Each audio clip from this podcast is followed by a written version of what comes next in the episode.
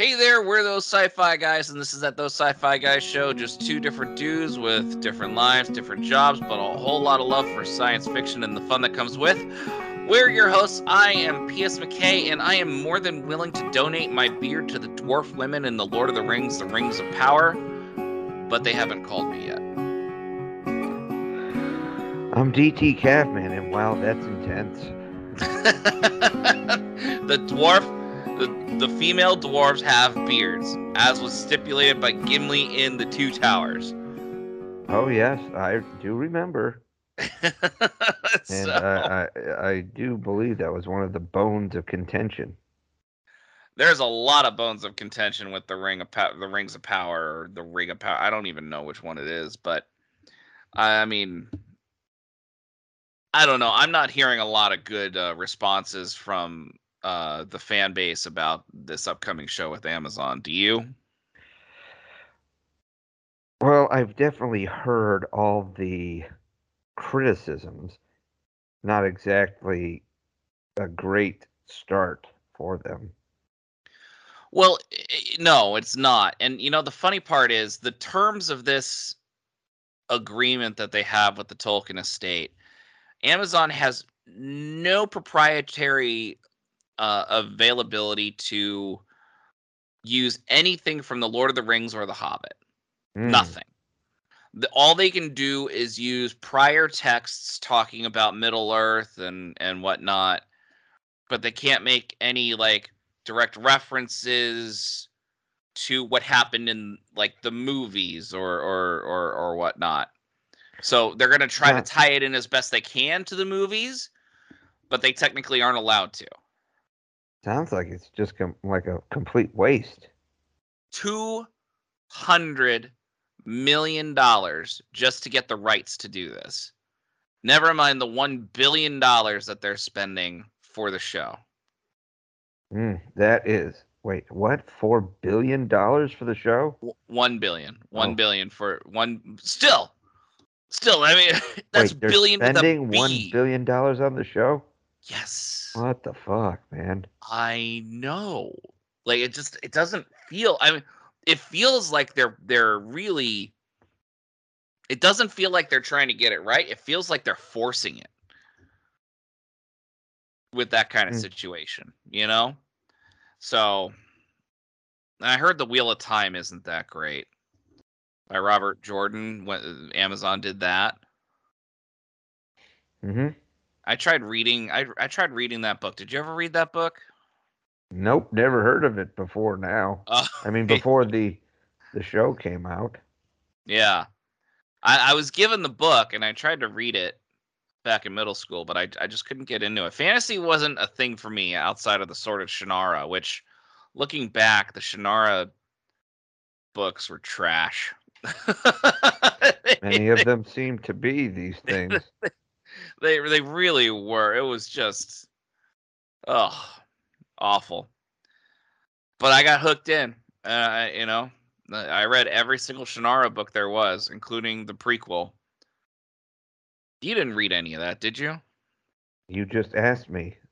No, no, Shannara this time. Oh, uh no, I did not was I mean, honestly, the only fantasy I really was I really read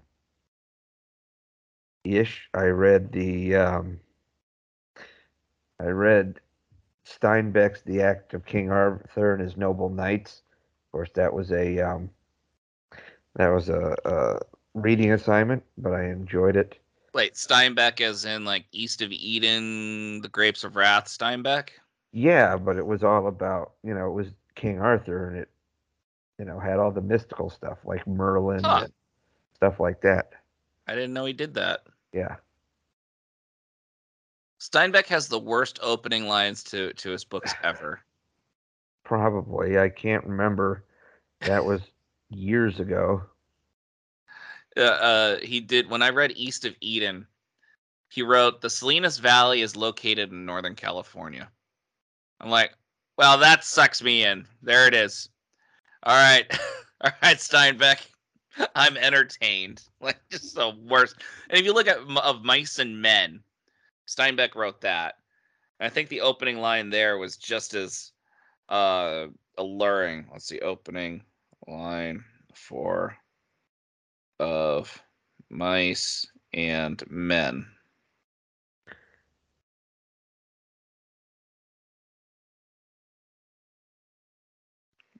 Let's see. Uh, well, need- needless to say, I I never can't find it. got into a ton of fantasy. I mean, when I was a kid, I did enjoy like the Hobbit cartoon and the, you know, the animated Lord of the Rings and Return of the King. Yep. But I didn't. Which- I, I wasn't into Harry Potter. I wasn't into reading Lord of the Rings. I wasn't into reading. Uh, I mean, I guess Game of Thrones had come out while we were in Game high of Thrones school, came out maybe. in '96. Yeah. So, but I never got into any of that. I mean,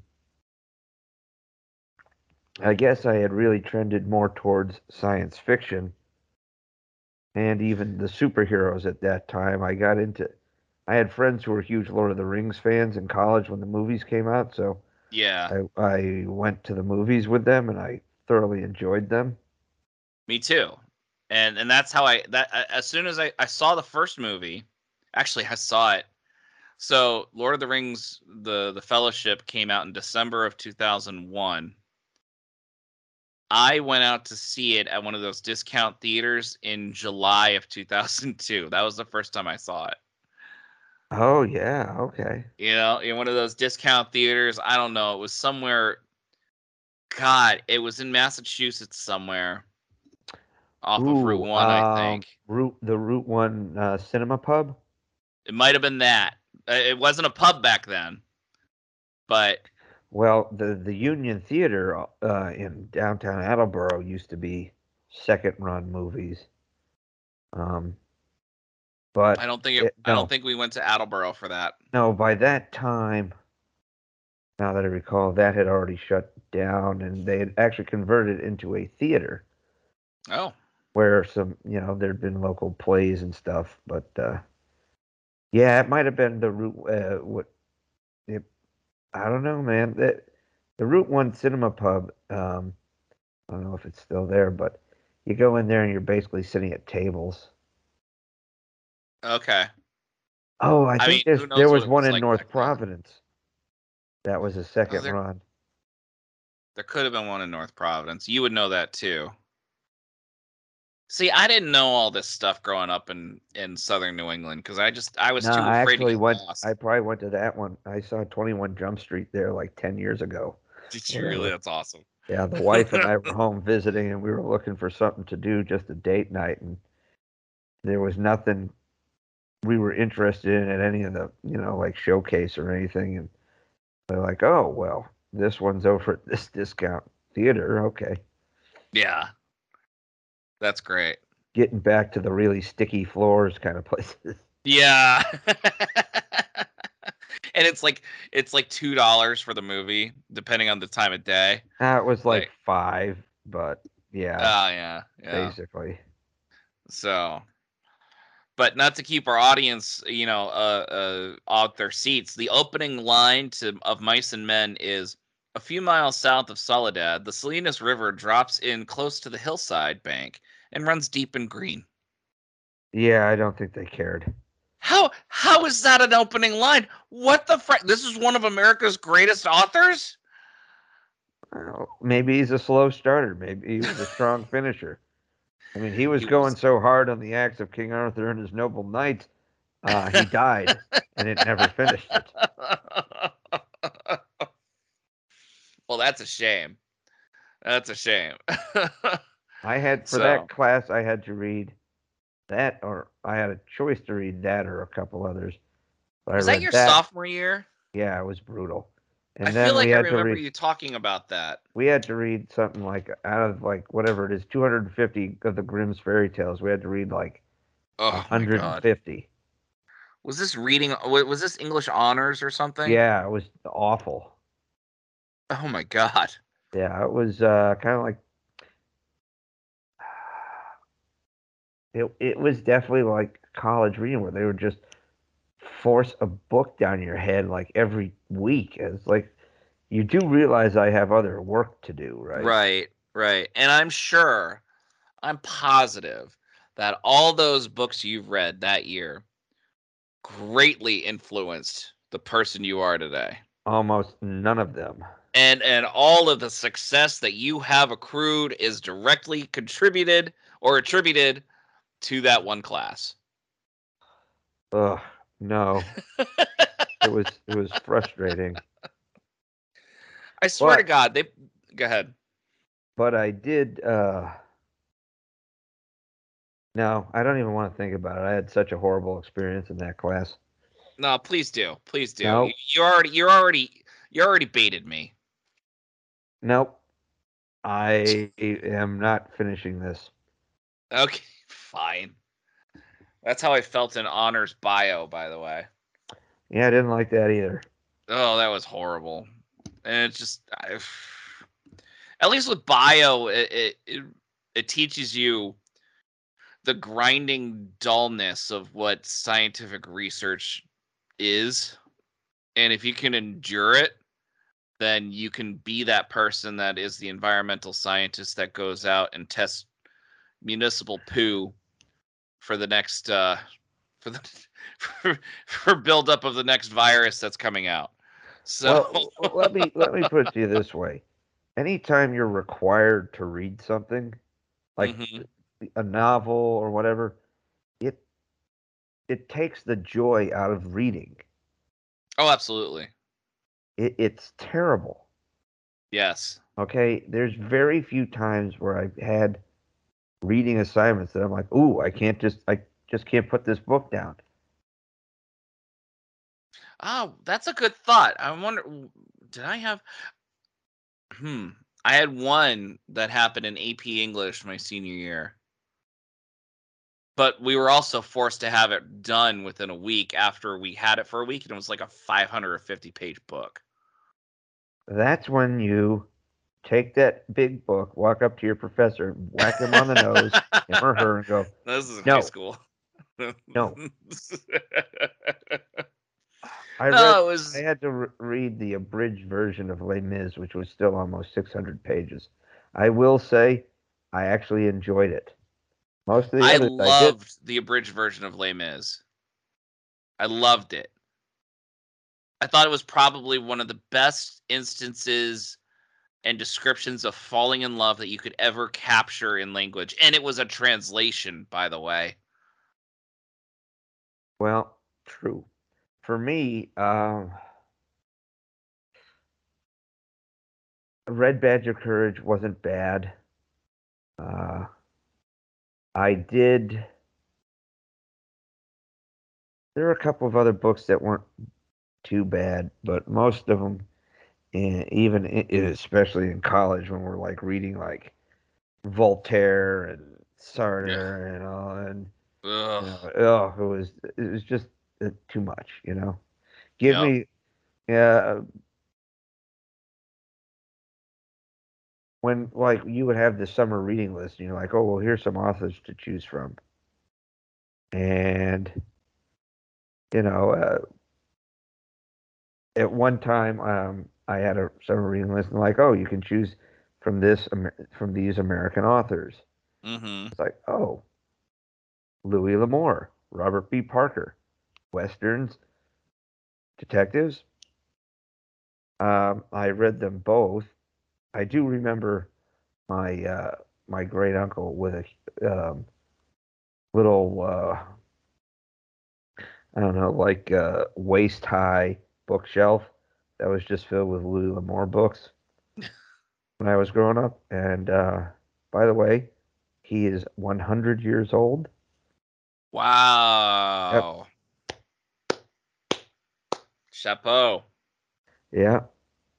Uh, I haven't seen him in a few years, but he did just celebrate. And my folks have said they've seen him. They've seen him recently, and they said he's still as sharp as ever. So Jesus, we could only hope our we could only wish to have the same. Man, that's that's wonderful. so anyway, um, and of course I grew up watching westerns. So Louis L'Amour was great. I read a few of his books. Uh, Robert B. Parker, and then flash forward like eight years to my first deployment, and you know, people would send boxes of books from like secondhand stores and stuff overseas to soldiers and whatnot. And I read on my first tour, I read every Louis L'Amour and every Robert B. Parker book I could find on the base. I probably read, and these were the Robert B. Parker Spenser novels. So these were the Boston Detective. I, I, I gotta be honest with you. I, I don't know who this is or what, what series that is at all. Robert B. Parker uh, wrote several different series, one of which his most famous is Spenser, which was a TV show in the 80s called Spenser for Hire, where Spenser, the private eye, was played by Robert Urich, and his friend Hawk was played by Avery Brooks. Right. And Avery and and actually when Sisko when Brooks shaved his hair and grew out his goatee on Deep Space Nine, that was the look he had as Hawk, a yes, a street tough guy with a penchant for beautiful women, fancy cars, and nice clothes. And he had this kind of you you you jazzy. described Captain Picard to a T. it was so yeah.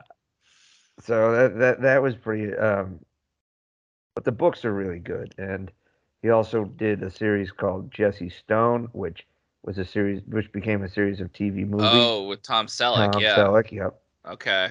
And then well, uh, Mark Wahlberg did a Spenser Confidential that came out like two years ago in um, on Netflix.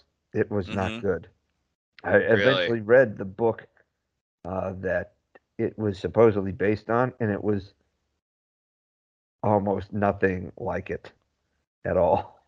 Mm. and they completely changed the character of Spenser. Just if they had just made that movie and just had origin like just went with like original names, would have been much better. Because I would have enjoyed it more. But I was like, nope, this is not Spenser. Nope, that's not Hawk. This is nope, nope, nope, nope, nope. It's not even. It's not anywhere close. So I don't know. Yeah, yeah. He also did a series of westerns called Appaloosa. Was the first really, one, which was uh, became a movie starring Ed Harris and Viggo Mortensen. Hmm. Yeah, they were basically they were lawmen for hire who would go from town to town to clean them up. Huh. Okay. I think. Well, I gotta. You think what? I think he was writing them right up until he died. I mean, he was still writing Spenser books and such, and his estate. I guess is I don't know if it was in his will or whatever, but his estate is allowing people to continue the series of Spenser anyway. Yeah. And I've read yeah. a couple of them. They're not bad. They've done the writers, the authors have done a pretty good job of writing like Parker, so the character doesn't seem out of character. Yeah. And of course, Louis L'Amour, somebody who can cram more into a 250 page book than many people can cram into a you know 500 page book. Mm. If you want a a good lesson in writing uh, wonderful uh, landscape like of the Southwest and of the of the plains, wonderful descriptions and how to say uh, you know describe these various places differently in every book. That's a good one. Did he do Cold Mountain? He did not do Cold Mountain. Oh, okay. I hear that's a wonderful. That that's an amazing book where every sentence has its own meaning to it. I tried to read it. It was I did not uh the the writing style did not gel with me. Okay. Well, that's fair. I mean, you know. I know they made a movie out of it, uh, starring Jude Law and Nicole Kidman. Um, I, I, haven't seen it. I I haven't seen it either. I tried reading it. Um, then, uh, but Louis L'Amour, here, here we go. Taking it back to a few things. A few of his movie or a few of his books have been made into TV movies, like on TNT. A lot of which were starring Sam Elliott and or Tom Selleck. No, really? Yeah, uh, quite a few of his um, quite a few of his books have been turned into movies. And or. Yeah, That's well, great. Well, there was there was a mini series called The Sacketts. He had this he had this um, series of books, probably a dozen books about a family called Sackett, which they settled in the hills of North Carolina just before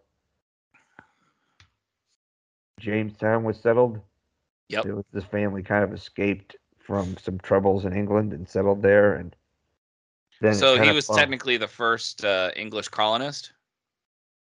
well, it was technically after Roanoke, but Oh yeah. All right. My bad. You're right. You're right. You're right. but uh, you know the family kind of grew, and as they kind of pushed further and further west, you know that goes through you know the colonial period, the revolutionary period into the west, but a couple of the books were put together in this like four-hour miniseries starring Sam Elliott and Tom Selleck as two Sackett brothers who go off on separate paths before they eventually converge. It's pretty good. I mean, you're talking about the the the, the two most epic mustaches in movies. in TV. they really movies. are. Uh, you are correct. well, uh, I know that it's easy to confuse this show with um, the literary book club. Yeah. But we do Oh, have. by the way, by okay. By the way, Louis L'Amour did write a science fiction book, Oh, The Haunted Mesa, set in And the American about- Southwest amid ruins of the Anasazi. okay. I think I know which direction he's going. Is this about lost gold and stuff? Uh, actually, it's about a guy, uh, a paranormal investigator. Yeah, they talking about the superstitious mountains. Yeah. That's not an answer. I, I don't know. I've never read it. I'm just looking at the description. That wasn't even a sentence. That yeah. I said, he, he's one of my all-time favorite writers. I've just Okay. enjoyed it. Uh, let's see. Crossfire Trail became a movie starring Tom Selleck. Hmm. Conagher was a movie starring Sam Elliott. Quick and Dead, Sam Elliott. Jesus Christ. All right, Shadow so- Riders. We get it. The producers of these adaptations know what kinds of actors they need to cast here. Oh, he wrote Hondo. Hmm? Hondo was a John. It became a John Wayne, uh, one of John Wayne's uh, more recognizable movies. Oh, okay. You'll have to forgive me. The Western is a very poorly received genre on my end. And it's not because I dislike Westerns. They just. I'm not saying that they don't disinterest me. I just was never caught fire to, to, to watch them. Although Texas County Rangers- Jr. Brisco County Jr. is different. But Texas Rangers with uh, Alfred Molina, that was a goddamn awesome one. Uh, well, I mean, uh, Firefly. That's a west. That was a western too. That doesn't count. It doesn't count. I mean, it is. It's a space cowboy and stuff. But You can't tell and me. I loved did, that show. Did you? You mean to tell me you never saw Tombstone? I haven't. Oh, it's so Actually, good. I even went so far as to record it this past weekend, and I never got to it. Dude, that is a that is a remote drop for me. I Tombstone. know I gotta do it. I know It And is such a good watch- movie.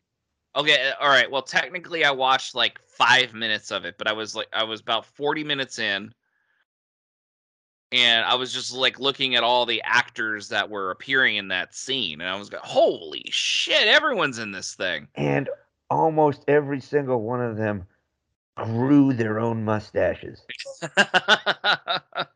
Yeah, it was a big deal. Yeah, yeah, there was one or two actors who kind of had to come in to it like you know not maybe not late but right before production because of other you know other projects and they had to use like fake mustaches and they- all the other guys were like fake Mm, mustache yeah. Cool. there is a certain pride in being able to grow your own mustache.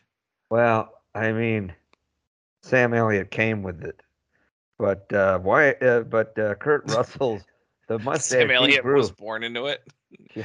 Did you say he was born with a mustache? no he came with it oh, okay. he, come, he practically he came into this world with one. Which is why it's always funny when you occasionally go back and see a movie like, oh my God, where's his mustache? yeah, yeah. That's funny.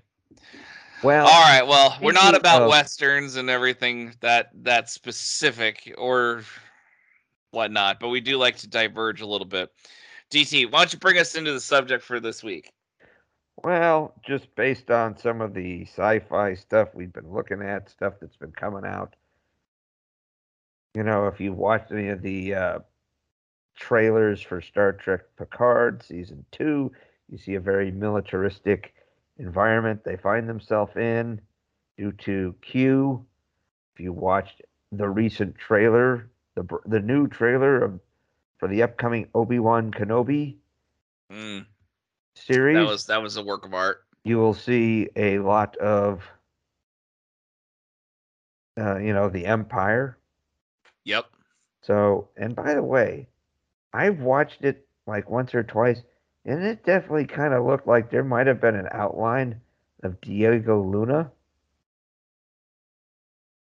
Uh, Like a he was the least. He was honestly the least uh, interesting character, and to me, in the entirety of all Star Wars. Well, congratulations, he's getting his own TV show. But I I, definitely thought That was maybe- maybe a silhouette of him um, in which would be interesting it would be about it's about 10 years beforehand so i don't, I don't know maybe i just was mis you know not seeing it correctly but that Well, he would would be have been a kid at that point, right? Um, a young man i mean what was he maybe 30 you been know thirty. So been guy in his 40. twenties, early twenties. Um, okay, perfect age to be a terrorist. yeah dude don't you tell me about that You're right. I shouldn't. Um, but yeah, that Kenobi trailer, man, that was good. Now I I gotta ask you. yeah They used the Duel of the Fates theme i know as they should. Do you think they'll use it in the show? I think you'll get hints of it when he faces off against Anakin. Hmm. Now, here's the other question. I know that it's up to interpretation. I've been expecting you. He says, uh, Darth says, uh, Vader says to Obi Wan in A New Hope, Mhm. I've been expecting you. So he knew that Obi Wan was alive. Yeah. Now, here's the question Do you think it breaks canon that they actually meet? no, Or do you think they meet? I Do think you even think meet- that Obi Wan is going to have a, a, a, a lightsaber duel? I do, and here's why. Because you, it doesn't change canon. Okay. They all he says is when you know this has been a long time. Ten years is a long time. Nine years or whatever. Nine years is a long time. Mm-hmm. And he says when you so uh, this tells me that Obi-Wan beats him or is able to elude him because he's like when last we met, you know, you were the master and I was but the learner and that um and now I'm basically he's a- now I'm the master so Right. so I mean if they face off nine ten years is a long time and Darth's got to stew on it for a while before he's like Fuck this. All right. Well, I enjoyed this trailer. I'm looking forward to the show. I just don't know how they're going to be fitting it in. But I'm not as I'm not as like canon uh Fodder. gatekeeperish. Oh. No, gatekeeperish about Star Wars as I am about Star Trek. So, did you see Picard tonight? I did You did. I haven't, so I don't know. I was just curious if you did. oh it was it was quite good Interesting. Your definition of quite good is a little different than my definition of quite good. Let's be honest. And I respect your definition, by the way. Don't get me wrong. dude um But you and I are motivated by different things. Yeah, I I think you'll like it. Um, it was definitely intense. Hmm. Okay. It it had um, it had a lot. It had a lot of great Easter eggs. It also had a lot of, I think, some world building, and uh, some decent character development. I'm not interested in Easter eggs. All I want is a good story. Well, here's the thing: the Easter eggs. I think a couple of them seem to lean towards maybe some familiar faces showing up. Okay. And that's fine. We see the Borg Queen. But Yes, the different Borg Queen. Not the not the queen that we saw in the first episode, but the traditional Borg Queen. Um all right. Well, I, I I'll probably watch it after our broadcast, but it, I it do want to point man. out. Good. I, um, I sent you. I sent you the link the, to the the Red Letter Media review. Did you watch it? It's been a long week, man. No. I'll have to. I'll have to check it out maybe this weekend. It's funny how their reaction is very similar to my reaction. Like uh, one of them, uh, one of them, uh, Rich is just like he goes, "I'm such a battered Star Trek fan. Like I just, I haven't watched any of the Discovery after season two, but then they show me, they show me uh, Q, and I'm like, God damn it, I have to watch, but don't ruin it. Don't ruin it for the love of God, please. And I, that that is exactly my fear. And that was what I brought up in the last episode. I'm like, does it cheapen? D- does bringing back Q cheapen the idea of all good things? No, I don't. I think there's. I think they're really building towards something intense with it. I truly hope so because they they have terrible follow through. Like I was I was optimistic with the first episode of season one when I first saw that. well, But- remember what we said last week was that um, it sounds like maybe just maybe these folks listen to the fans. Oh yeah, no, they made a whole lot of like changes and everything in between. Don't Yeah. get me wrong. They are listening begrudgingly. Well. I'll put it that way. Such is life, my friend. Such is life. All right, one more thing before we get started on the subject. I suggest that you follow on Twitter General Pedrowski. I don't inserts- have Twitter. Oh, you don't have Twitter? Well, log into our those sci-fi guys Twitter. I'll I'll I'll follow him on those sci-fi guys. Okay, I will check it out. Why? What's he up? inserts himself into different TNG scenes where he's like the transporter chief and he hears the awkward conversations that are being talked about on the transporter pad or like in Sub Rosa when Beverly Crusher's doing it with the ghost Mm, and he's sitting there intent forward with Beverly and and uh Troi behind him and he's hearing Beverly talk about well he certainly knew how to touch all the right places and he's like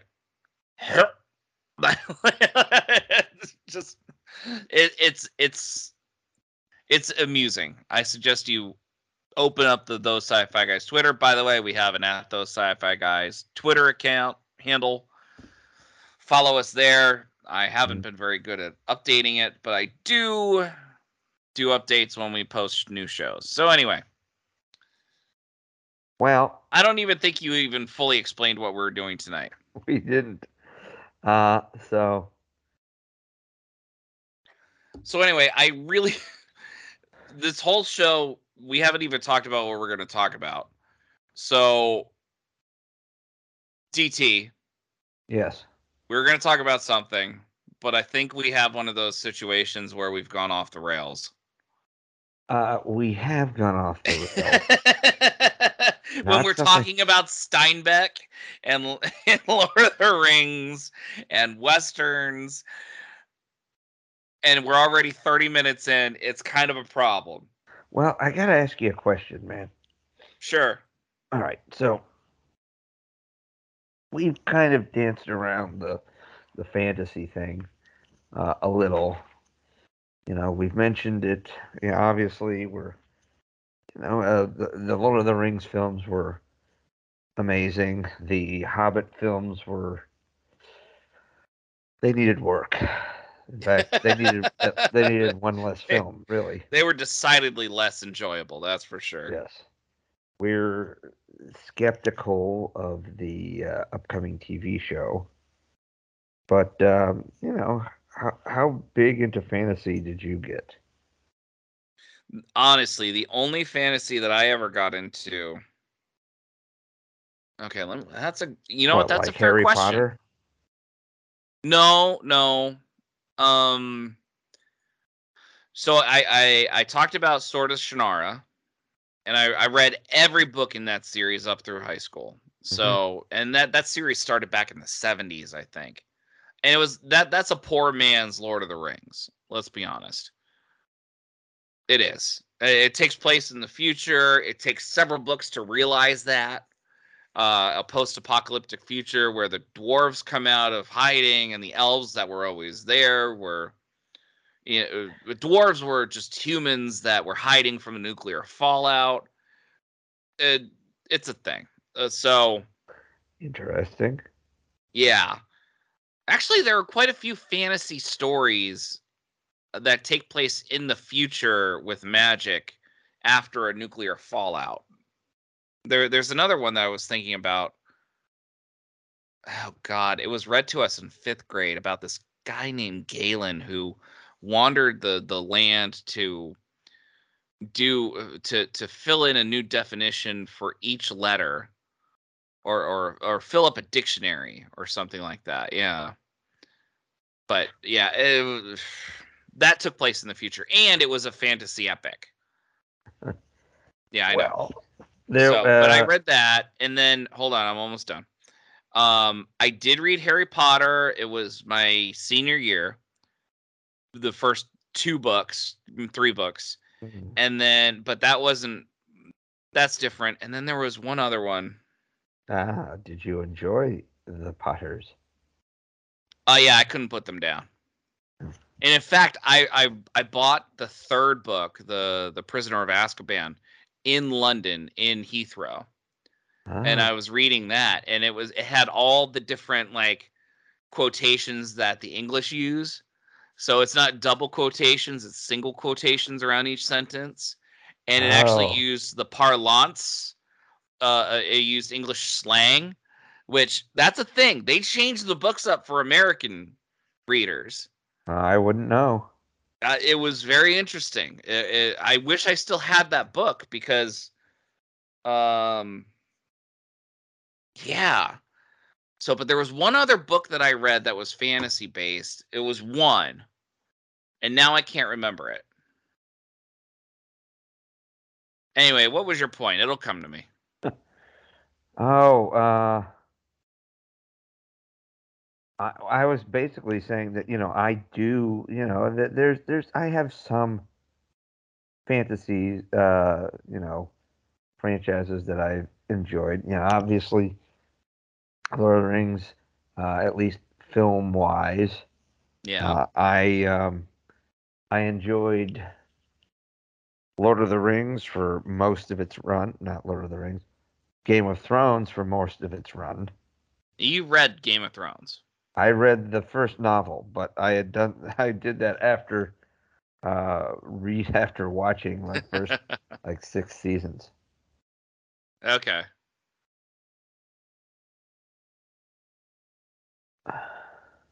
I did okay. I did read a Diamond Throne, or the Princess on the Diamond Throne, wh- who was, it was so it was about this this uh, knight named Sparhawk, Ooh. who it it was a good trilogy, and then it went off the rails when they decided to expound more upon it. I Um, see. I think it was the Queen on the Crystal Throne or something. She was suspended in animation in a big block of crystal, and he needed to go on um a quest to find it. It was that was good. That was that was interesting. It was world building and everything, but it also Uh. was modern. Oh, um, okay. So it, it in the sense that it everyone talked normally and they had normal jokes. Okay. things like that. So that was good, but that wasn't the series that I was thinking about. That was after I graduated college. I had been introduced to it and I couldn't get into it in high school, but afterwards I did. uh, and what series would that be? I don't know. I'm still still thinking. that came to mind though, because I was that's a fantasy. Um, I couldn't get in the Hobbit when I first read it because it felt too childish. Well, it kind of was though. I mean, that was It was. kinda- It's a children's book. yeah. It was, you know. Yeah. Crystal Throne. Well, that's not it. That's not it at all. Anyway, so uh you were you were you were leading towards something. Well, I mean, like I said, I, I've most of the fan- I really haven't done much fantasy reading. It's mostly been TV and movies. Lord of the Rings, Game of Thrones. I did enjoy The Witcher. Uh, I That's based on a game. I know.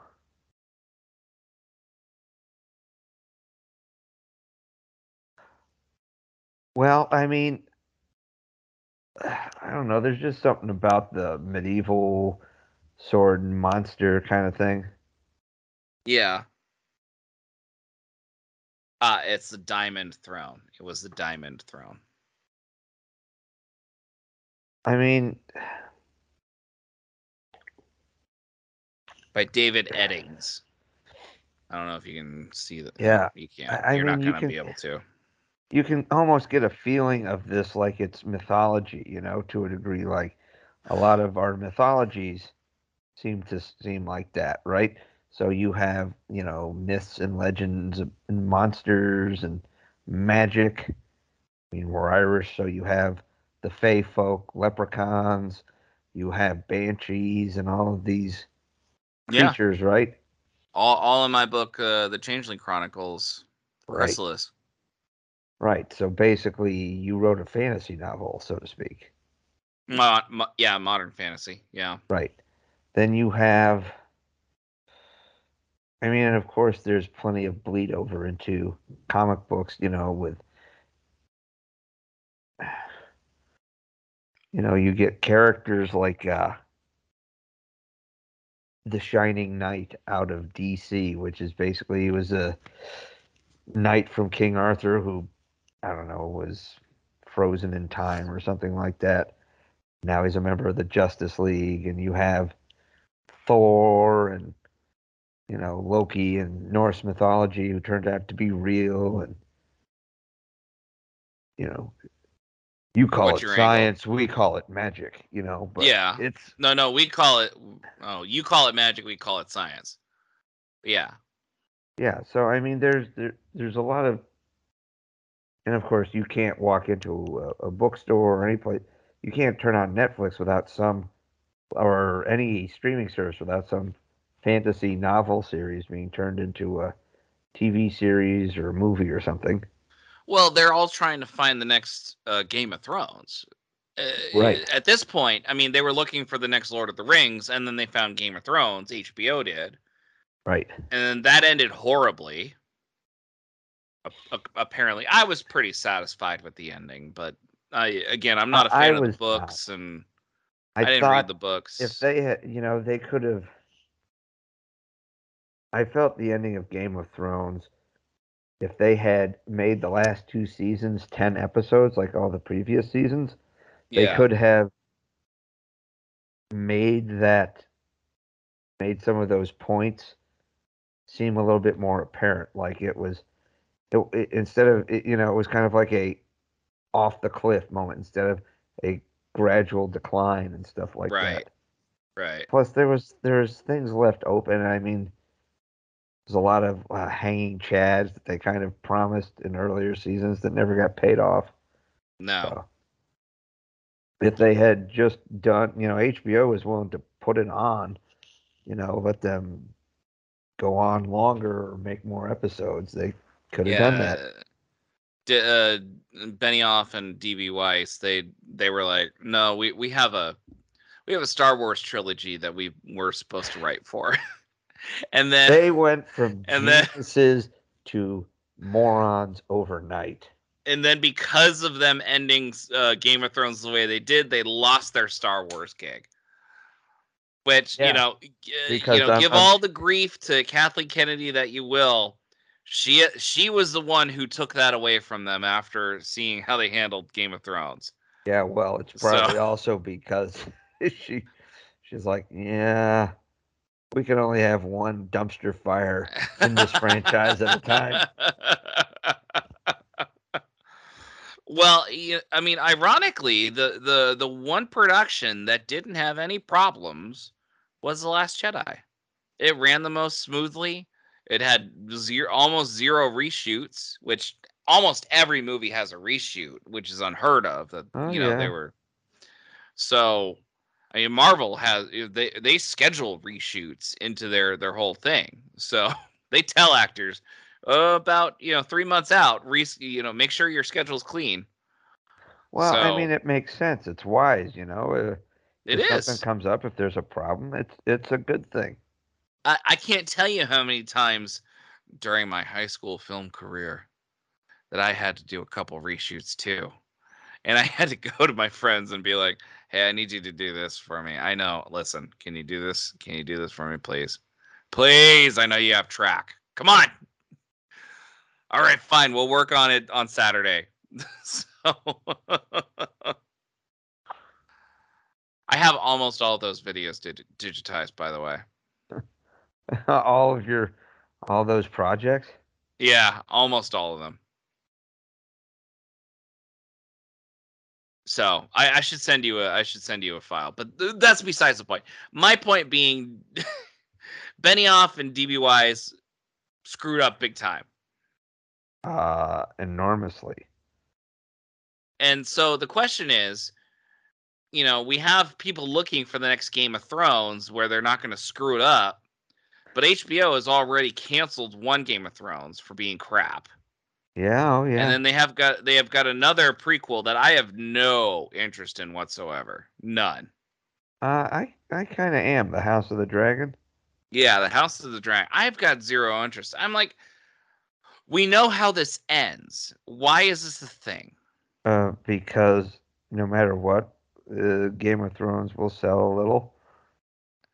I can guarantee you that that first season of the House of the Dragon is going to be maligned and torn apart for lack of character and and and and uh, a lack of vision because the very person who made Game of Thrones real was George R. R. Martin, Yeah, and he's not writing that show.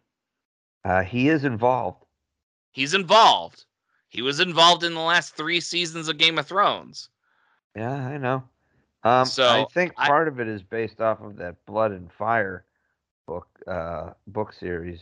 Well, it was like I guess it's supposed to be a duology. It's all about basically how the Targaryens came to Westeros, conquered it, and then upwards through the Dance of the Dragons and such.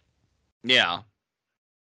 And that's possible, but uh, it's we, we're gonna have to learn a whole new set of characters to care about. And you, it's through I read Blood and Fire. Uh, I might actually know some of them. Listen, I I, read, could be completely read wrong. The original Game of Thrones book while on deployment in Afghanistan. I also read uh, whatever it is, Blood and Fire. The basically the first. It's supposed to be the first half of a two-part uh, of uh, the basically the uh, story of the Targaryen family. And I also read the Dunk and Egg uh, short stories. Oh, son of a bitch! You did your research. Well, yeah. Now I can't say I read the other four books of Game of Thrones, but I was given the beautifully illustrated uh, "The world of Ice and Fire," which basically is Mm.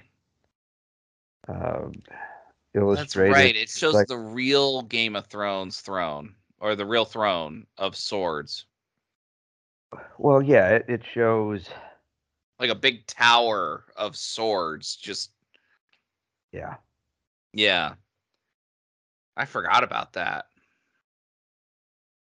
You know, it's interesting. You're supposed to be the grizzled veteran that is supposed to poo-poo like you know grandiose, wonderful, optimistic ideas, but turns out that I'm doing that, and you're the one that's trying to be optimistic on everything. that's because I'm pessimistic with other things.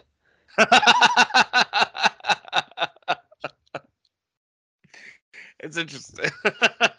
Hey, realized- man, I've I've had a lot of bullshit, so Yeah, uh, you know, give me hope where I can get it. I know, and I feel bad for for being that guy. Didn't we originally agree that this show was supposed to be optimistic? And I and I I'm failing completely in showing my pessimism when when it comes to certain properties. Oh yeah, I know, but we've also been burned, so I get it. Yeah. So eh, we'll see how this new Game of Thrones thing lines up. I I, I don't know. It's just it just comes down to you have fan bases that came across the original art, and I, I'll use the books. I'll say books as art, right? You Yeah. know, just the original art. And then you have these other artists who source try to come in. Yeah, the source material. And you have these other artists that go, hey, I can translate this art to a different medium.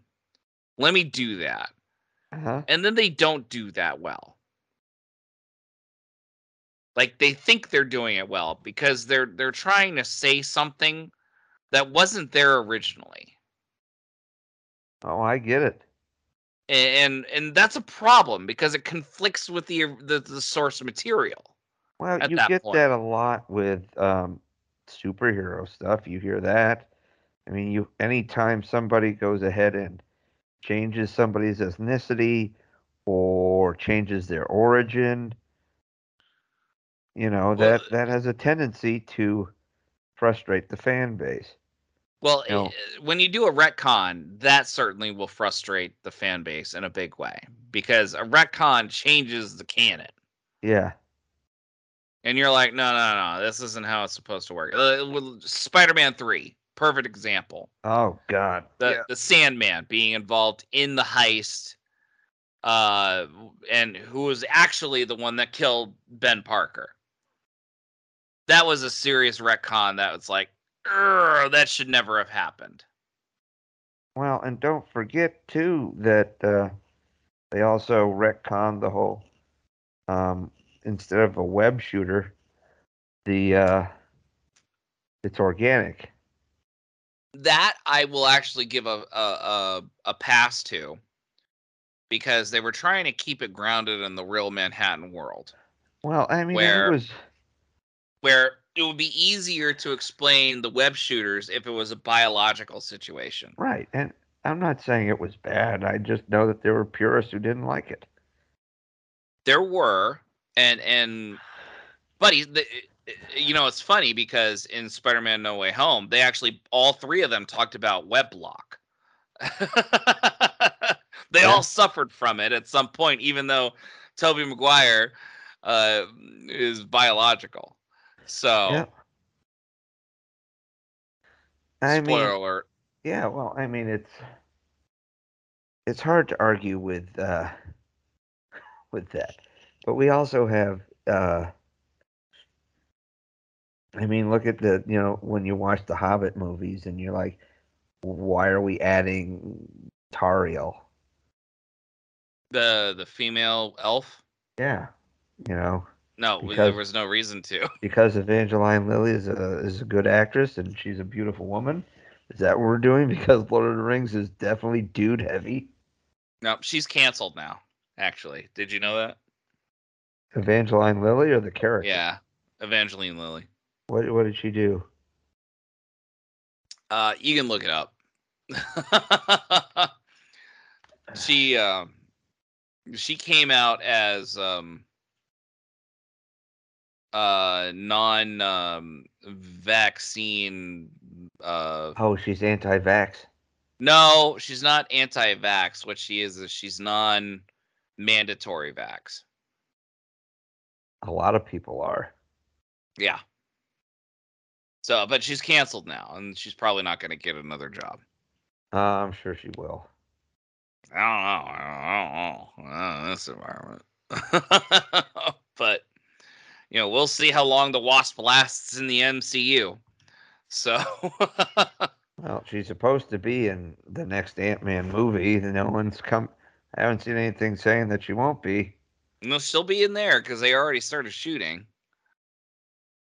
Mm. there's no way that they're gonna change it up. I mean, they they already started pre-production for it, and I, I, at the very least, it's pre-production. I, I want to say they started shooting, but yeah, who knows? Anyway, we're talking Mhm. about Evangeline Lilly and what now? The Hobbit. Oh yeah, as as the hot in, in the Hobbit movies. Yeah, It was. I mean, uh, Look, and it- let's let's talk about the Hobbit for a second. Those three movies for the Hobbit were clearly a money grab for the studio, trying to recapture the magic that was the Lord of the Rings. Now the thing is, the Lord of the Rings had three very long books with Mhm. very you know long uh narratives in it that actually were cut out a lot of the time Of course. A lot of people don't realize that in the Fellowship of the Ring, it took Gandalf 30 years to research the ring at the beginning of the movie. He didn't just run to uh, Minas Tirith. Like he did 30 years of research looking it up, and then he came back to uh, to the the Shire. Yeah, I know. Wasn't technically wasn't Frodo like sixty years old or something when they started the journey? Something like that, but he was like frozen at 30 years old because of the ring. right, right, right.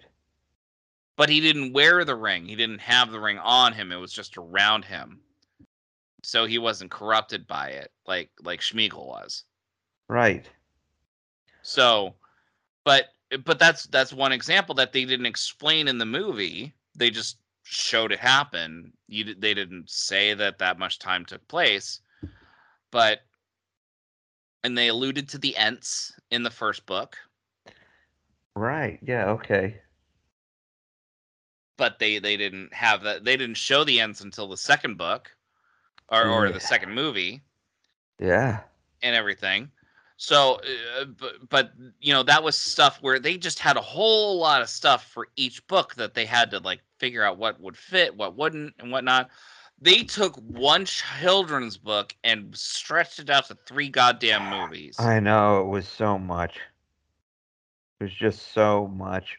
Uh, that and look, I, I I- do agree that if they had thrown, they had made it two books or two movies, it probably would have served and got it in. But then you're adding in like Legolas, never in that movie, no, never in the book. You've got The necromancer.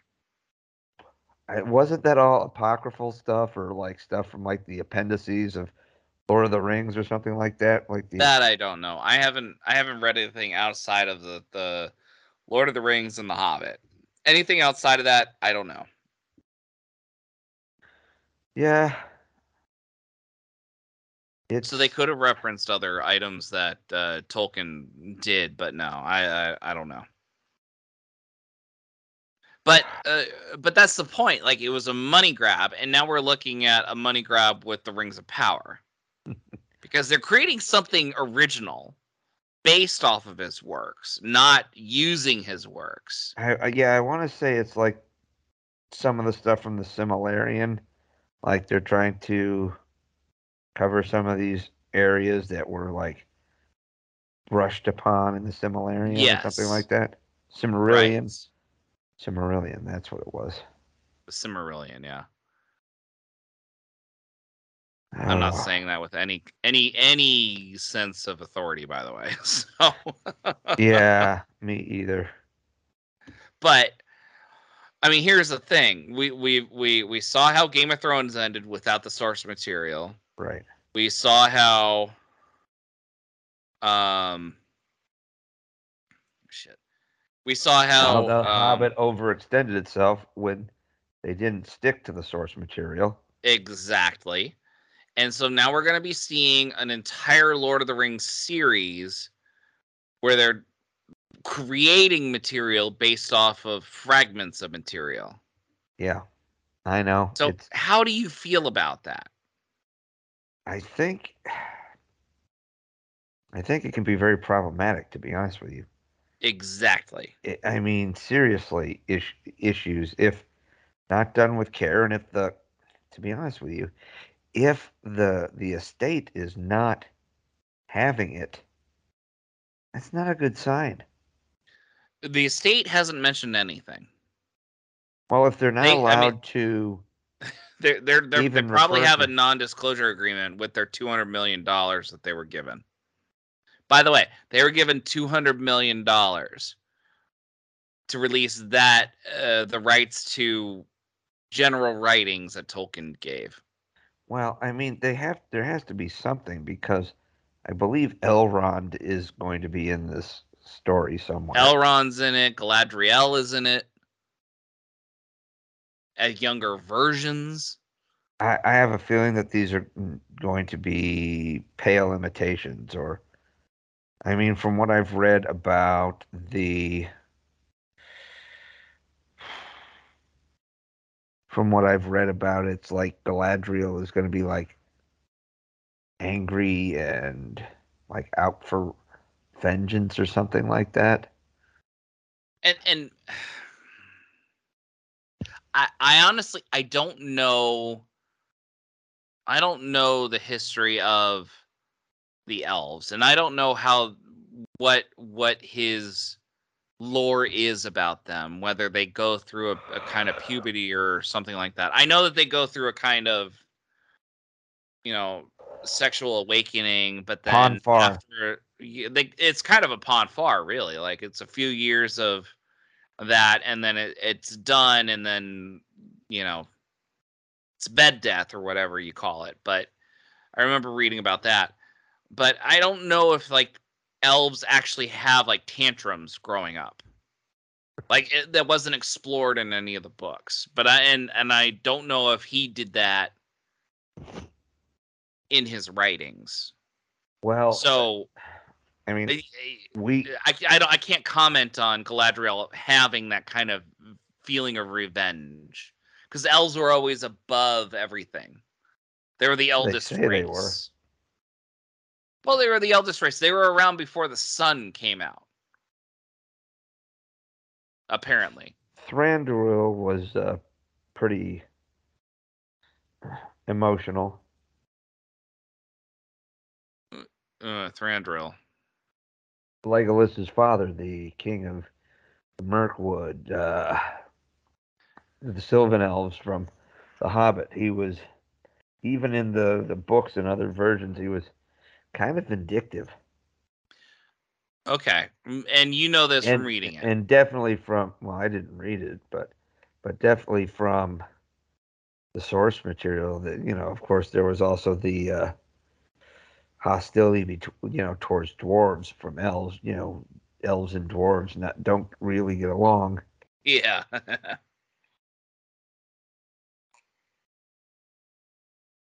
I don't know. I mean, you're right. Okay, you could be right, and that's true. But holding a vindictive stance is very different than holding a revenge anger stance. Yeah, Or uh, uh what is it? Uh not righteous stance, but mm, just looking down upon some uh, some uncivilian is very different than being angry for revenge. look, man, I'm just saying the stuff I read when I was reading the articles. I just, not- you know, uh, yeah, yeah, yeah. As far I'm as not I trying to put your feet to the fire here. I, I, I don't, and I don't mean to.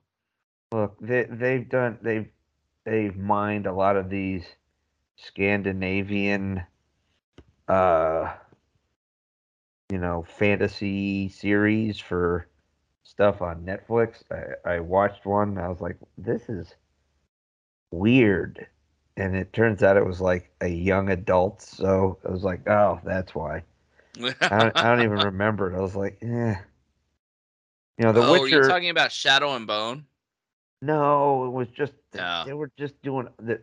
They're not the only ones. I mean, but The Witcher was good, and I know that uh, no knock on Eastern Europe at all or Scandinavia, but it was just something that didn't click for me. I, I, I do enjoy The Witcher. Of course, you have Henry Cavill in it, and I watched two episodes. I really couldn't get into it. I'll tell you, man. Uh, it's worth it's worth a you know a, an attempt to to get through it because the second half of the first season like really takes off.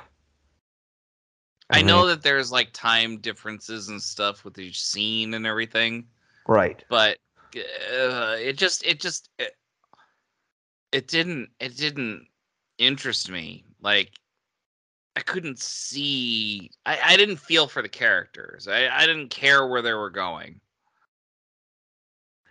I don't know. I just got into it. It was it was interesting. It was intense, and it had a really catchy song. I don't even know what it was. I, Toss wa- a I, coin I watched, your Witcher. huh? Toss a coin to your Witcher. Mm, You haven't reached that part of the series. I think it's like episode three or four. oh, okay. No, I started watching it before the pandemic, by the way, and and I don't want to go back. Uh, I mean, I start I started watching it while confined in the pandemic. It was really, uh, you know, it was one of those things that was wasn't quite to the level of Game of Thrones, but it definitely was one of those ones that uh, had uh, some cultural impact. You know, a lot of people were interested in it, like Game of Thrones people. So it's like, okay, I tried Yeah. it out, and it was it was pretty good. So I then f- flipped to it, and um, and I uh, they had a they released a, an animated prequel movie that kind of was like it followed uh like Is this on Netflix? yeah it's all on netflix Huh. it was uh it was pretty good and then i what second season came out and uh this past winter and i've enjoyed that too All right. Well, that's something to think about. I mean, it's funny how this sci-fi podcast f- focused mostly on fantasy at this point, which but we've fine. also talked you know that's that's stuff that we have kind of said was you know a partial that could be partially tangential.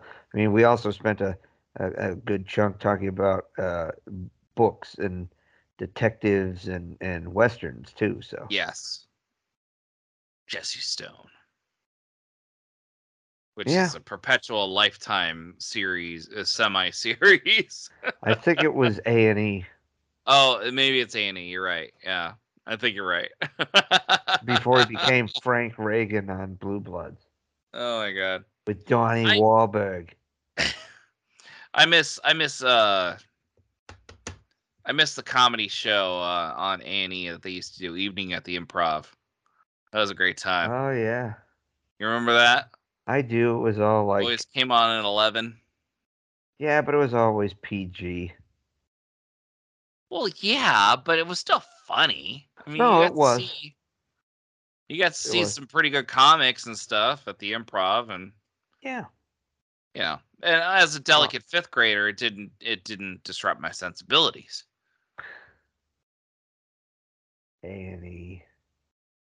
You know, remember when these t- when, when- remember when these TV stations used to be about what they said they were, Oh yeah, like MTV or History Channel or the Learning Maybe. Channel, Arts and Entertainment. arts and entertainment, absolutely, absolutely. Now I remember, and and I'm going to bring up a debate for you, which actually might be too big for its britches with how much time we have left. But someone brought up that when you took away public funding for a specific channel, Uh-huh. that used to focus completely on scientific uh, research and thought and programs, Right. it suddenly started turning into my 600 pound life. Oh God. Yeah. I mean, And the question was was it okay to remove government funding from the learning channel? That eventually was, once it was removed, it was bought by private companies and turned into TLC. And they now do my 600 pound life or hoarder, not hoarders, but yeah, they do hoarders, I think. Or I didn't know I was pregnant or yeah. One. They. They. were- These were all.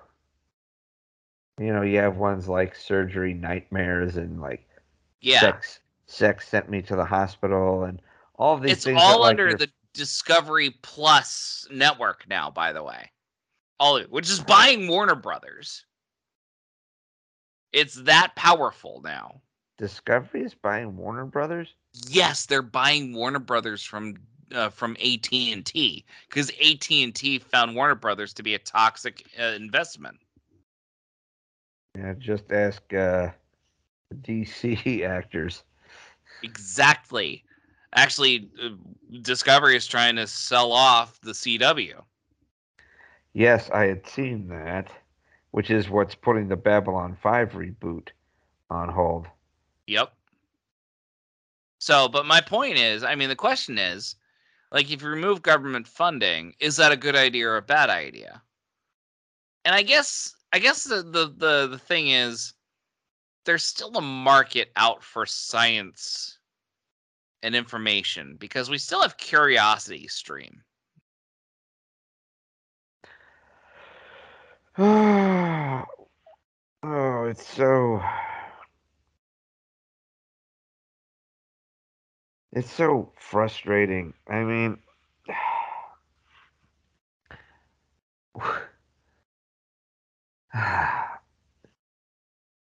these used to have real educational value. Yes, of course. I mean, I remember when people, you know, there was so much World War II shit on the History Channel. People would just call it the Hitler Channel. It was, But- yeah, absolutely. All Hitler all the time, 24 7. But World War, but that's because you could also show real footage of it. But History Channel also had bought up a lot of others. Like they had reruns of uh, Civil War Journal and the Real West and stuff that had been. I think they were A and E publications, so they had Yep. either bought up stuff that had been, you know, and rerun other things, and then they had their really good. Uh, they used to have really good documentaries. They had one. Well, they used to have Battle 360, which was computer generated uh, uh, it was basically a computer generated uh, uh, documentary of you know the you know famous battles of World War II, particularly in the Pacific. Oh you know, yeah. At 360, you have the planes, you have the surface vessels, you have the submarines. So it was 360, and it Mhm. was um, initially it was sponsored by Enterprise Rent a Car. Yeah, and we know why because the owner of Enterprise served on the USS Enterprise Exactly. So during World War II. there was some fantastic uh, footage. Battle 360 was awesome. And you could watch that stuff, and it was entertaining. And then you could watch. Uh, actually, they they did the Hatfields and McCoys, the miniseries with Kevin Costner and Bill Paxton, which was really good. They did Texas Rising about the Texas Revolution post the Alamo. It was okay. Uh, there was, but there was a there was some backlash due to depictions. So Hmm. But I mean, the point is, like, these channels are non-existent now. Not, not they're they're are un, unrecognizable. Well, yeah, the problem is is that they're not doing what they were what their premise was. You know, the premise of the History Channel was history. The premise of I mean, Yeah. it got to the point that they actually spun off an international one, History International, for a while, which was supposed to, you know, focus on things outside the US Yeah. you know, and you'd get some interesting documentaries and you know, they would occasionally rerun like historical TV shows like I remember like Saturday mornings history used to rerun episodes of Baa Baa Black Sheep, which was about a Marine fighter squadron in World War II. It was a show from Oh. the 70s. It was loosely based on the autobiography of Gregory Pappy Boyington, uh, Medal of Honor recipient and uh, Marine Corps like quadruple ace from World War II. Uh, so it was uh, it was kind of neat. It was like the early, like it was one of John Larroquette's earliest roles. Oh, John Larroquette was involved. Yeah, John. Yeah, um, yeah, it was a pretty. It, I think it was a Donald Bellisario production. Now that I think about it, Oh, Bellisario. so Quantum Leap, Jag, NCIS. So there was. Also, also cashing in on something that we don't think we. I. I'm okay. Sorry. Go ahead. What were you saying? Well, come on. What were you going to say? Well, I mean, Bellisario is probably involved with the the Quantum Leap reboot, quote, reimagining or whatnot. And I heard they brought in Ernie Hudson. they did. He's in charge of the actual project, which I'm fine with. But if it's a reboot, no. If it's like a continuation, fine. Find Sam Beckett. Find Well, him. that that would be cool. find him get him home like, like I, I i don't want a reboot of quantum leap i want a continuation of of quantum leap with the right people and the right stories i don't see this going the way it's supposed to go though to be honest Yeah, with you well, I mean, Ernie Hudson brings some gravitas to it. ernie hudson is an amazing actor and a great writer but he is not in charge of anything at in that show Hey, they named a river after him. Goddamn right it did. That's motherfucking Winston, man. And, and I'll never forget Winston. Love Winston. I mean, it- I don't know. I mean, when you can bring on quality cast members, it gives you hope that maybe it won't suck. Now, I just I'm I'm uh, as a battered Star Trek fan, I just don't know anymore. Don't say that. I uh, I I am. No, no. I mean, I no, no. enjoyed I enjoyed Lower Decks the Use a different season. phrase. The other one just it brings on a connotation that feels like it cheapens abuse. Okay, as a Disappointed, um misled. hmm, horrified. horrified Star Trek fan. I just I, I I just have a hard time dealing with new You're writers. gun shy. I'm not gun shy. I just I'm horrified. I'm I'm horrified about the possibility of new writers uh, mishandling my old my old my old heroes. Yeah, I know, man. I know. For every Battlestar Galactica reboot, there's Battlestar Galactica the reboot was better than Battlestar Galactica. I know, but for you know, for every cult classic that has a successful reboot, there's Mhm. like five or ten that just blow up in your face. I know. Uh, no, no, don't get me wrong. I get it, but All you need to do is take a look into the TV garbage bin of successful British shows that Americans failed to do an American version of. coupling. Now that's the other way That's the- around. That's the first one that came to mind. That was NBC's solution to replacing Friends, coupling. well, yeah, but coupling was basically the British version of Friends. And I Friends came know. first. I know, and then and then coupling happened, and then they tried to make an American version, which was terrible. It was awful. Well, uh, uh, there was at least, I think, one to two attempts to make a Fawlty Towers, an American version of Fawlty Towers. Which uh, that was the uh, Jean the John Cleese. I- I'm sorry, Uh, I'm drawing a blank. I don't know. Uh, just look up Fawlty Towers. There's like ten episodes, but it's a classic. It's hysterical. Okay, I'm sure it is with John Cleese involved. Yeah. There's no losing. Yeah. Uh, what else? There was, uh, you know, uh, absolutely fabulous. You know, the the Americans That's on Paramount Plus. I haven't watched it, but it was a mainstay on Comedy Central for a Right. long time. Comedy Central first came out. They were doing old reruns of Saturday Night Live. Absolutely fabulous. A lot of these hmm shows before they started getting into, in, in addition to all their comedy shows, but before they got into uh, their own programming and original stuff. So yeah. before the Daily Show, before all of that. Before the Daily Show when it was good.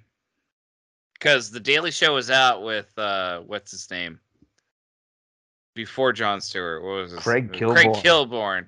Well, it was He's just an ass. He was terrible. well, that was kind of. I mean, I think that was his shtick was to be the cocky, douchey guy. Jon Stewart's early tenure was really funny, but it it, it really became more and more political and whatnot. And Oh I- no, it immediately came became political as soon as the two, 2000 election happened.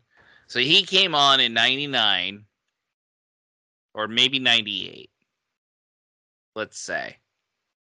99 at the latest. And then he did his thing and then the Florida election happened. Immediately Daily Daily Show learned that they could print a mint of money off of his political commentary. Well, I mean, that's that's what Saturday Night Live did. Yes, of course. And I don't fault them for that, but that that's that was the turning point for the Daily Show. So, I'm not sure where we're going with anything. We're actually well uh well beyond our our our recording time at this point. So, Well, we're beyond our recording time. We we definitely jumped the rails. what's our Uh, moral? What's our moral of the story at this point? Well, we did spend a decent amount of time on uh, fantasy. Fantasy, fidelity to the original story, Yeah, respecting the original story, and wondering if other authors are actually worthy of respecting the original story. I know.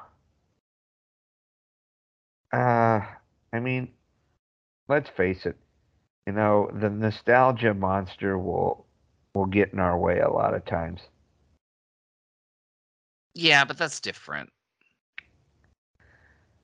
Not really. I mean, y- you look at Quantum Leap and you think something that was special to you, and you become very leery of a reboot. You know, Babylon 5. I mean, of course, right now everything's being rebooted. Yeah, because we're not allowed to have an original thought in Hollywood. Well, I wouldn't. because it's mi- not because it's not it's it's too risky otherwise. Well, well, listen. Think of it this way. I mean, what if someone had come out and said, "We're going to do a sequel to Babylon 5 set 50 years in the future or something like that?" Okay. What would you have said? New adventures. Probably whoop de doo, Basil. What does it all mean? Well, would you rather have one of those, or would you rather have uh, a reboot? Like the expanse. I've no, no, I know you said reboot. I and I I I'm sorry. I know you said reboot. That my answer wasn't meant for that. Um I would rather have a reboot of Babylon 5 50 years down the line, No. but that runs the risk of missing out on a show like The Expanse. You didn't listen to me. I said, would you rather have a, a sequel set 50 years down the road, kind of like Star Trek The Next Generation, or would you rather have a reboot? Two separate I would rather have a sequel. Well, I mean, we saw how well it worked out for Star Trek for a while. Not not well at all. Are we talking in the last 10 years? Well, I had originally used The Next Generation as my point, True. it worked very well as and it, it and it took a little while for it to get going too. Well, the the next generation universe, let's be honest, Gene Roddenberry was involved in that from the very beginning. Now, he was terrible and he was an asshole. And he he was awful as a producer and a and a writer and everything. But he was at least involved in the next generation universe for the first couple years to set the stage. And then good writers, they had to be really good writers to fit his to fit his to fit his rules. They had to be good writers, came in I, and I- did I'm it, and then they sure. went and did their own thing after he got too sick. But we still had really good writers. Eh, No, what are you talking about? Brannon Braga, Ronald D. Moore. yeah, but there were still people who wrote Code of Honor and Up the Long Ladder. Oh my God, Code of Honor was. She didn't last a year on that on that uh, writers group. Who was it? She wrote she she wrote the second it was the- episode. Please say it wasn't DC Fontana. No, it was Wendy something. She wrote the second episode of um or the third episode of Stargate SG One. Which was exactly the same. Neuss or something like that. No, it wasn't Wendy Neuss. What no, um Patrick Stewart married Wendy Neuss. And then divorced her. Um shoot. You're gonna make me do this. We gotta wrap up. You know we gotta do this. Well, Uh, I mean, my point, but okay, so Honor. JMS said he was going to be involved with the reboot. Okay. Which, you know, is a good thing. I mean that that exactly what the TNG thing. That was a sequel. TNG wasn't a reboot. J.J. Abrams was a reboot.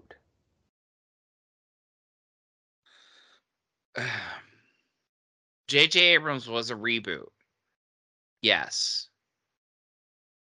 Oh my God, what are we talking about? I, I lost I lost track.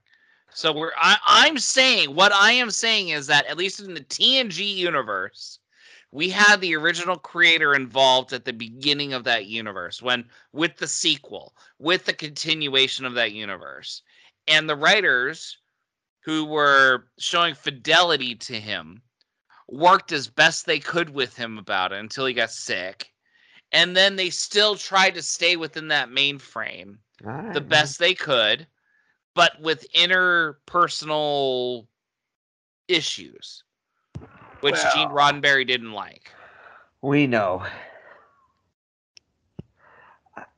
You know, I, I, if if JMS is involved, I'm willing to give it a shot. I mean, hell, the remember the Fresh Prince of Bel Air just got a reboot as a drama I know. I'm not interested at all. produced by Will Smith. So I mean, I know. And why?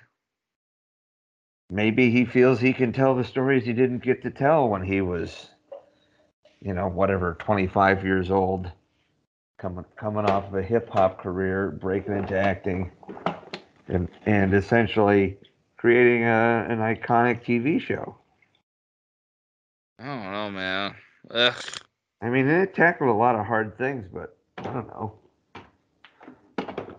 I I'd be a lot, you know, I'm a, I'm not I'm not interested because Katharyn Powers. She wrote. She wrote Code of Honor, mm, and she was the run the one that wrote the most racist, boringest episode of Stargate SG One, uh, which was uh, Emancipation. oh lord. It's That terrible. sounds like the ulti- the ultimate. It's literally episode three. It's literally episode three of SG One. You need to see it. Like, just I think I did watch, watch it. episode. You might have with the with the the um Genghis Khan um descendants. Maybe, You would know if it was the Genghis Khan descendants. maybe not. But again, I think that might be the ultimate ending. It's the ultimate end, everyone. So on that note, everybody, we went off the rails just for you. So keep that in mind as you guys We were due. reading. we were due. I was literally thinking about it the other day. I'm like, when was the last time we went off the rails? I'm like, oh shit, it's been a while. And now we did it again. Which means we can do it again in the future. so you guys keep dreaming, we keep working. So long, everybody. Yeah, and we'll see you on the high ground, folks. Those Sci Fi Guys is an independent broadcast by Alpha Site Productions, produced by DT Cavman and PS McKay. Music courtesy of Kevin MacLeod at Incompetech.com. For more information on upcoming episodes, follow PS McKay on Twitter at PS McKay, or go to thosesciFiGuys.com for past episode information.